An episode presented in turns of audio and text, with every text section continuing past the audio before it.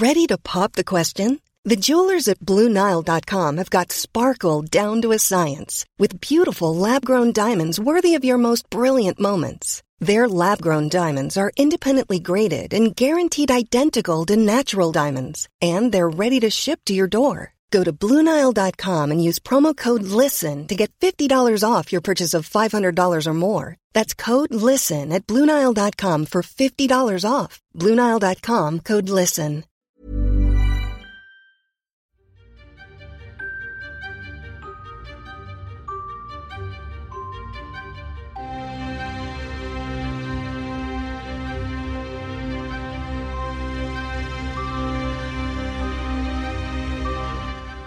Welcome to Naked Reflections, brought to you from the Woolf Institute. I'm Ed Kessler, and each week I'll be taking an in depth look at the stories reported by our friends over at the Naked Scientists. What does the latest scientific stuff mean for the rest of us? Stay with us and find out.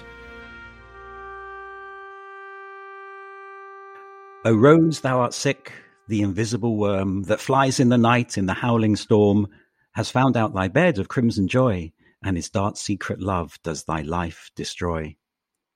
William Blake's famous poem seems to embody the idea of corruption, albeit in an oblique and mysterious way. Corruption, of a more prosaic nature, is on our minds this week, a mode of human behavior that's widely condemned, but just as widely practiced. I guess most of us would like to think we're not among the guilty ones in this respect, but how honest are we? Alain Cohn of the University of Michigan undertook a fascinating experiment which involved leaving a number of wallets in public places. A surprisingly high number were returned to the fictional address provided. Wallets with money inside were returned more often than those that were empty. Even more surprisingly, the more money that was left in the wallet, the more likely it was to be returned. Professor Cohen spoke about this as part of the Naked Scientist show Extremely Deep Mining for Gold there are two key factors that play a role here. The first one is altruism. You don't want to hurt someone else, so that could motivate you to return the wallet, especially when there is no money inside. But adding money completely changes the psychology because now there is a second component. People don't want to see themselves as dishonest people. This psychological cost increase with the amount of money in the wallet. So this force becomes stronger the more money there is in the wallet, and this gives this unexpected finding. With me to discuss corruption are Dr. Tony Badger, formerly Professor of American History and author of the book FDR The First 100 Days. My other guest is Professor Liz David Barrett, who is Director of the Centre for the Study of Corruption at the University of Sussex and focuses on anti corruption policies of governments, private sector, and NGOs. Plenty there. Now, Liz, that research nudges us towards the conclusion that most people are basically honest. Do you buy that? Yes, I do actually. I do think that most people are basically honest. But I also think that you don't necessarily get honest people and dishonest people. I think it depends on the situation. So even people who are honest most of the time might be dishonest in some situations. And that might be that they are you know, there are white lies, of course, lies that are trying to reduce harms, but also even people who are generally good and doing the right thing, I think in some situations might be dishonest in a way that is meant to further their own interests. Well, maybe we should start with what corruption is. If it's, is it just a grey area? You know, you mentioned white lies, and we're all very good at telling our, our children to tell the truth, but at the same time, um, white lies seem to be acceptable. So, so what is corruption? So I think that corruption needs to involve someone who is in some kind of position of entrusted power. So actually the Transparency International definition of corruption is the abuse of entrusted power for private gain. There's something I like about that definition is that it's pretty broad. So we trust people in all sorts of positions. So we often think about corruption in terms of someone who's in a kind of public official role, someone who works for the government. But actually, there are all sorts of roles in which we entrust people with power. Doctors, we entrust with a certain kind of power to act in a way that improves our well being and addresses our health issues and to do no harm. So there are all sorts of ways in which we entrust power. But the thing about corruption is that it's someone who is then violating the kind of norms or duties that are associated with that power holding, with that office, and that they're doing so because they're motivated by private gain. So it's not just an accident or incompetence, but it's because they are actually being diverted from doing the right thing by the promise of getting some kind of benefit to themselves. Well, let's look into corruption in one particular area and let's take politics. It's such a controversial and popular one, as it were, right now. Tony, this is an area that you've looked in for, well, decades, really. You mentioned before we started that your interest um, began with Huey Long. Who was he and what was that about? He was uh, governor of Louisiana in the late 1920s and then senator from Louisiana and uh, offered a third party threat to Franklin Roosevelt in the 1930s. But he virtually operated a dictatorial regime in Louisiana and what Liz says about corruption for people in positions of trust following corrupt practices for private gain, I mean, does raise this murky question of when private gain is also linked up to the common good. And uh, Long achieved his power in Louisiana through electoral success and popular appeal. But in order to get things done in Louisiana, he had to confront the routine corruption of Louisiana politics, that is, the control by the major economic interests in the state of the state legislature, the Standard Oil Company in particular. And in a sense, he had to fight fire with fire. And so he was prepared to bribe legislators. He was prepared to um, stuff election boxes, all of which were tactics that his opponents used. And in one way, the only way to um, wrest control from them was to follow that pattern. And he provided the services for his constituents that had been denied them. So he provided the roads and the pensions and the schools. But of course, there's a cost to it. And in the long run, that sort of welfare liberalism, corrupt welfare liberalism, is costly. And that's fine if your economy is doing well. But uh, it raises questions about the structure of poverty in a state like Louisiana. And in the end, there's a legacy of bad governance which actually affects ordinary people. So the people that Huey Long originally was trying to benefit in the end will also suffer from poor schools, poor roads, poor governance. And you have a, a crisis like Katrina, which exposes lack of quality of governance of a state like Louisiana. So one's very sympathetic to the Longs of Louisiana. They're very attractive figures, frequently providing great good for the state, but there is a cost. Does that echo with your own research in other parts of the world, Liz?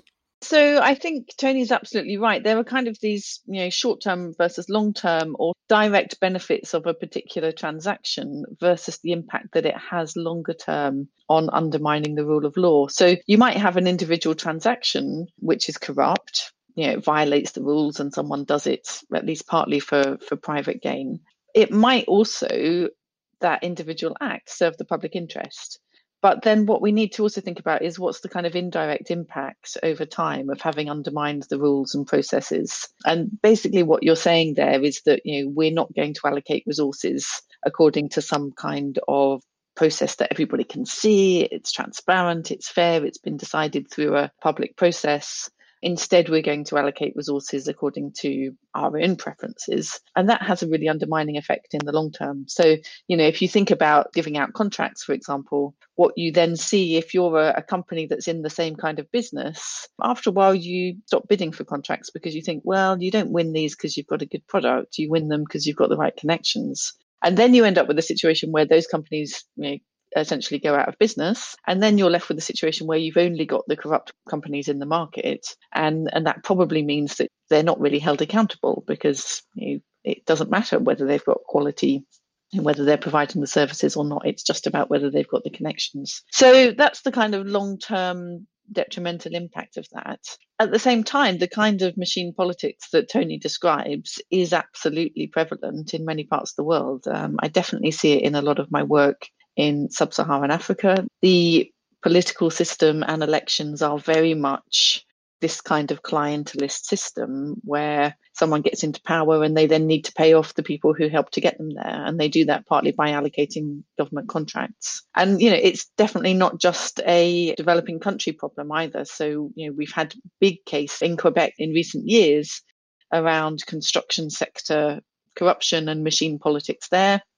We increasingly see the same kind of thing in parts of Europe. So I think you know this is clearly a pretty embedded pattern of how political corruption works. Is corruption embedded in machine politics? Is it a kind of automatic consequence of machine politics? I don't think it is. It starts out that way pretty well. I mean, certainly the origins of city machines in the United States were rapidly developing cities where corporations were prepared to pay a political operator to deliver those contracts. And what the political operators then did was to, how did they get their political success? They got it by providing its informal services for immigrant working class voters in their cities that weren't provided by the state in the absence of anything like a welfare state. But then social justice reformers came in the city machines themselves and realized that this was both inefficient and corrupt, and that what they could do better was that if they had an honest government that was providing social welfare services through the government, through some form of welfare state, then that would be a much better system. And so, one of the great thrusts of uh, New Deal reform in the 1930s was from those urban machine politicians who were honest and realized that the formal delivery by government of these services for the poor in their cities uh, was preferable to, to corruption. And was that one of Roosevelt's key themes, as it were, that he was incorruptible? Yes, he certainly personally was. That's not to say that his family didn't exploit his uh, position for economic gain. That happens in virtually all American political dynasties. But he operated the New Deal with its huge expense of public money, operated on a remarkably graft free system. That doesn't mean, again, to say that there wasn't electoral influence through government programs which basically instructed their people to vote the right way. But the interesting thing is that the Republicans, of course, the opposition to the New Deal, believed that simply providing those services and programs was bribing the electorate. And so making allegations that this was corrupt in itself, but it was distorting the market, that was a form of bribery. It is interesting to explore what bribery is because I remember traveling as perhaps you in, in parts of the world and being asked for baksheesh to get a, a certain stamp from a civil servant or uh, dealing with some situation. Is that acceptable or is that a bit of a cop out? In terms of paying it or in terms of receiving it? well, in terms of its relationship to corruption. I'm looking at Liz here because of your work in parts of the world where baksheesh is very much part of the daily life. And would it be considered, in fact, it's not considered as corruption, but should we consider it as corruption? I mean, clearly there are some different cultural practices, and perhaps the most obvious is cultures of gift giving around holidays, even giving gifts to business partners. Those kinds of things are very prevalent in some parts of Asia. And you know what you're talking about, this kind of these small payments, you know, informal payments, they're often called in the literature facilitation payments. So they are a payment to get something which you're entitled to anyway, but it sort of speeds up the process. They're a tricky issue. So they're often, you know, in the main anti bribery law in the US, they're in fact exempt. So they're not regarded as a, a bribe in that law. Liz, you mentioned the term facilitation, and another word popped into my mind, which is commission. I mean, are they so very different? They might be similar. It depends really on the structure of partly of when you're paying and whether you have to pay. So if this is a kind of a gratitude payment, it comes after the service, then you might say, well, it didn't interfere with whether I get the service or not. It didn't cause anyone to violate their duties or do something they shouldn't. But I guess the difficulty there is that you don't really know if you're then building up a practice which in fact would make them do their duties differently in the future. So what you can end up with, I think, where you've got really you know, an endemic practice of these informal payments is that people start to withhold the service unless they get the payment. Or people start to perhaps not request the service because they think they need to have the payment in order to be able to request it. So, if you think about these informal payments maybe in the healthcare sector, you could see that that could end up becoming quite a big distortion. Poor people might not go and seek healthcare because they're worried that they'll have to pay. Richer people might get better access and faster access because they're able to pay and able to pay larger amounts. So, again, I do think it distorts the system in a way. So, there is also just a broader question about whether there are different cultural practices around corruption and bribery. And so people will often say, oh, that's just the way it is in that country. And I just want to ask us to be a bit careful with that because I think even within a country where corruption is the norm, there are often people who would really much prefer that it was not the norm. And yet they're fairly powerless to change things. So I've been doing some research lately with some entrepreneurs in Nigeria and Ghana. And I've had some great conversations with people who have set up new businesses there. They've got a fantastic little product that they are wanting to, to sell and they encountered these kinds of problems where they're asked to pay facilitation payments. Maybe even you know, someone in the tax office won't let them register the company and pay taxes until they've paid a bribe, which is crazy. Yeah, they're trying to pay money to the state. And these people feel really, really frustrated about this. And they're saying, look, we've got something that's a great product. We want to compete fairly. And actually, what's happening is maybe someone with a lousy product is winning the contract instead because they pay the bribes or they've got better connections. This is Naked Reflections with me, Ed Kessler. And my guests this week are Tony Badger and Liz David Barrett. We're talking about corruption. Even scientists, whom we like to think of as pure as the driven snow, can misbehave. Here's Ferric Fang talking to Chris Smith of the eLife mm-hmm. series, The Cost of Corruption and Ebola. With discussions of research misconduct, there's often an interest in how much public money has been wasted in research that turned out to be fraudulent. There's a case going on in the States right now involving a researcher who worked on an HIV vaccine project, and the laboratory involved had received almost $20 million US in grant funds. So I think the public is rightly concerned about whether uh, their investment in science is being misspent and to what extent that's taking place. If you were to ask scientists to be candid and face no consequence, but say to them, Have you ever falsified data? What proportion of scientists say then that they have? So that exactly has been done. And taken collectively, they suggest that on the order of 1% to 3% of scientists admit to having committed serious fabrication or falsification of data at least one time in their careers.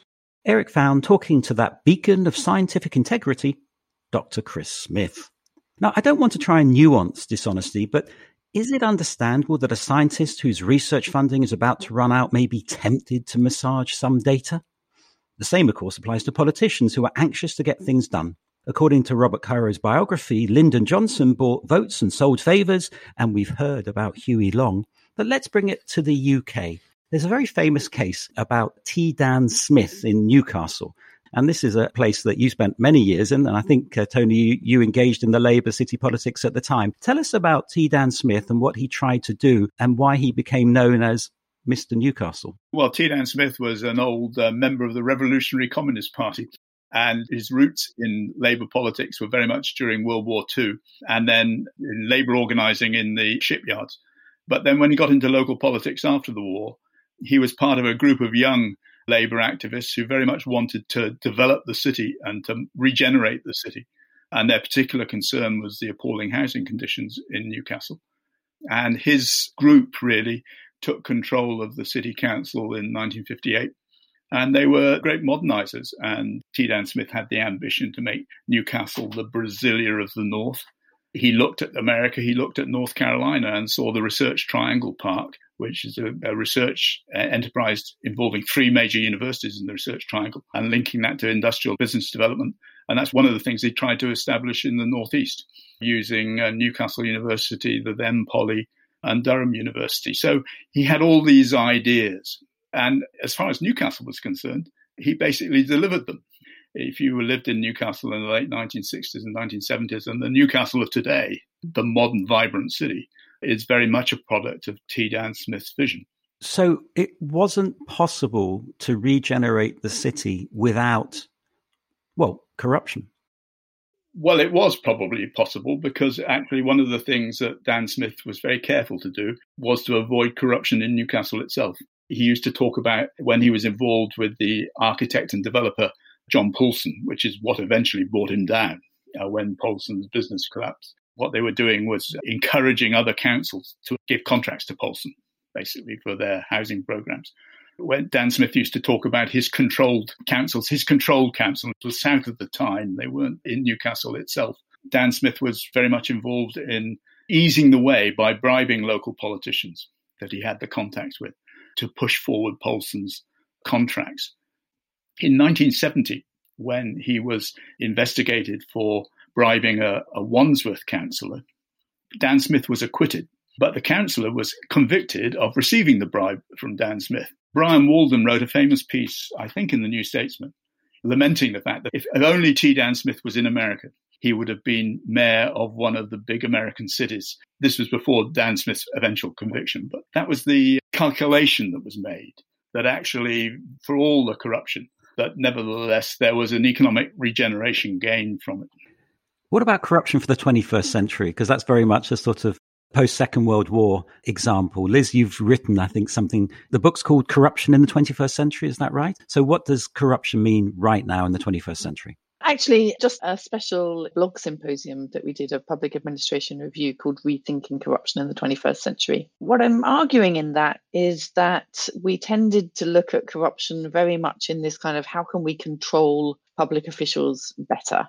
Seeing it as a technical problem. And if we just put in place the right incentives, then we'll be able to fix this problem. And really, what I'm saying in, in that piece is that we need to recognize that corruption is political. It's not just a technical problem that is going to be fixed with technical solutions. So we really need to address this fact that it's very often embedded in politics and you know, think about in that context, how can we improve systems and not just have some little quick fixes? And so that means often thinking about trying to change social norms or looking at places where we've got good norms, the norms that are functioning well and leading to good governance, and thinking about how we can transfer them into another context. So rather than creating, I think, necessarily lots more enforcement, which can actually have negative consequences because you end up with public officials feeling like, well, I'm not trusted to do my job. And if I'm not trusted to do my job, then anything I can get away with is fair game. What we really want is that people who are really proud to do their job in public service and who want to be appreciated for having done it with integrity. So, thinking more about this kind of positive feedback, I think, is really important. And then just a couple of other things we could do. Think a bit more about the role of the private sector. So, you know that aspect in fact that tony just mentioned that they, there's someone who's receiving a bribe but there's also someone who's paying. So can we get companies to do more also to act with integrity and to avoid paying bribes in a business situation? I think there's quite a lot of material uh, and potential there and i've done some work with businesses around how they're proactively going out and saying that we're not going to engage in corruption and we're willing to stand up and say that. And then finally, I would say get local communities involved partly this is about making local communities think about what is good for them and getting them to watch what's happening in government and start asking questions and holding governments to account where they're not abiding by the rules in the way that they should be. Could I add to what Liz said about technical solutions? That it's not just about technical solutions. One of the issues in the United States with reform movements was that so called good government reformers frequently blamed the victims. They blamed the poor electorate for the corruption and were often quite anti democratic in their reforms. When they got into power, their main concern was eliminating government waste, but that also went with basically retrenchment, austerity, controlling government spending. It often completely forgot the sort of social welfare benefits that corruption had brought. And as a result, often those good government reformers then get kicked out of office because they don't deliver what uh, the electorate wants. So there has to be a balance between establishing a culture of good governance and actually delivering services for uh, constituents. But of course, I suspect if you'd asked a Newcastle person living in a slum in the 1960s, 70s, about the opportunity of actually living in a better environment, they would say, do it, T. Dan Smith, whatever it takes. Yes, a lot of the criticism of urban renewal in Newcastle came from middle class reformers living in the suburbs rather than from the members of the old communities that actually welcomed moving for all the problems that came with many of the new housing developments. Nevertheless, when you looked at what they had been living in, their personal reaction was often just great relief to have got out of those circumstances.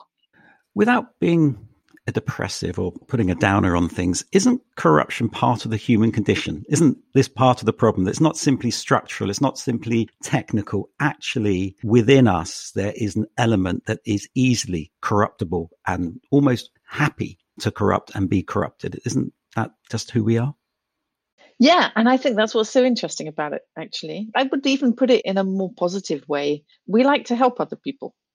And corruption is often about helping other people. And if someone asks me to do a favor, you know, I find I really want to help in any way I can.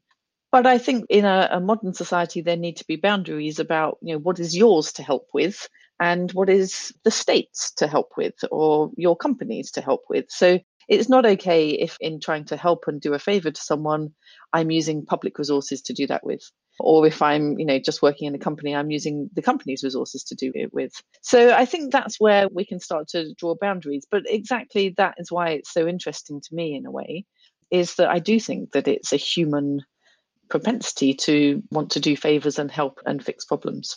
And there's a very narrow line between lobbying, which is above board, and lobbying, which is effectively corrupt. In the early New Deal, young lawyers came to Washington who'd been working in Wall Street and the national emergency, and they used to pride themselves on the sacrifice they were making in terms of giving up on salaries. And they used to be very meticulous about whether they should return gifts that they got from the citrus growers of Florida in return for the agricultural legislation and doing all that sort of thing. And then one of their more cynical brethren pointed out, well, it was all very well. They were going to make all this sacrifice in terms of salary at the time that they were in government service. But as soon as they got out of government service, what were they going to be doing? They were going to be working as lobbyists to guide corporations around the very legislation which they themselves had drafted. So it's a slippery slope. I guess that's why it's called the greasy pole, Tony. I'd like to move into the area of religion because, of course, corruption, if it's part of the human condition, is also part of the religious propensity to do things better. There are plenty of examples in the missionary activities of 18th and 19th century growth of Christianity in the global south, which I think today we would call corrupt. So, can I ask this one of you, Liz, with your experience in more religious parts of the world than the UK presently is? Is corruption part of not just the culture, but the religious landscape? Yeah, I mean, religion is another case where we entrust power, and that power can also be abused, I think, and it can be abused for private gain. And I think, you know, in religion, often we also have quite hierarchical systems. And that tends to be also the kind of conditions where people will be unwilling to challenge some behavior, even if they, they think it's wrong or corrupt. In fact, I've got a PhD student who's been looking at neo Pentecostalism in Nigeria and Ghana and you've got some preachers there who are very much saying to people, God wants you to be rich and he doesn't care how you get the money, but he wants you to be rich. And then you get these systems where people are actually, you know, communities saving up to buy a sports car for their preacher. Things that look really bizarre, actually, um, and I think which look like a, an abuse of power. So definitely, religion, I think, is is not in any sense is immune from corruption, and there may be certain structural features which actually make it quite likely. Well, when you have something like the prosperity gospel, which I think is part of uh, the Pentecostal tradition and the embedded nature of uh, politics and religion, it does leave that sort of thing open. And in the States, of course, Tony, you see this incredible, profound relationship between religious practice and belief and politics it's historic in the sense that the power of the state to impose moral conformity has always been one of those issues involving political mobilization on things like prohibition and, and, issues like that. But in the in more recent times, I think the willingness of evangelical pastors in particular, and of course there have been a lot of scandals amongst the TV evangelists, sexual and financial scandals amongst TV evangelists, but on a more serious structural level, the willingness of evangelical Christians to tolerate political corruption and wrong behavior because the goal they're going to get in terms of legislation they see as being greater. The most obvious recent case was the access to Hollywood tape during the 2016 election and the revelations about Trump's sexual behavior and, and views. And it was the next day that the evangelicals gathered in their churches in the South and said, you know, he's a sinner um, God forgives sinners. It's more important that we get the Supreme Court judges. That was really a deal as far as evangelical leaders in the South were concerned. to support Trump in return for getting conservative judges who were going to rule on things like abortion, prayer in school, and the rest of it. So it's a very tight and not terribly attractive equation. Corrupt or just unethical? I think that may be above my pay grade to answer. That. Uh, I think both. Well, there we have it. I'd like to thank my guests, Tony Badger and Liz David Barrett. I can confirm that no brown envelope stuffed with money changed hands during the making of this podcast. We'd love to hear from you at Naked Reflections. You can contact us at the Woolf Institute by email or on Facebook. Let us know what you think of the show. We've covered a wide range of subjects, which you can find by delving into our back catalogue. And it's worth checking out our new podcast, The A to Z of the Holy Land from Arab to Zion. All you need to know about the Holy Land in bite sized chunks. You can also find the Naked Reflections podcast at nakedscientist.com slash reflections or wherever you get your podcasts. I'll be back next week with some more guests.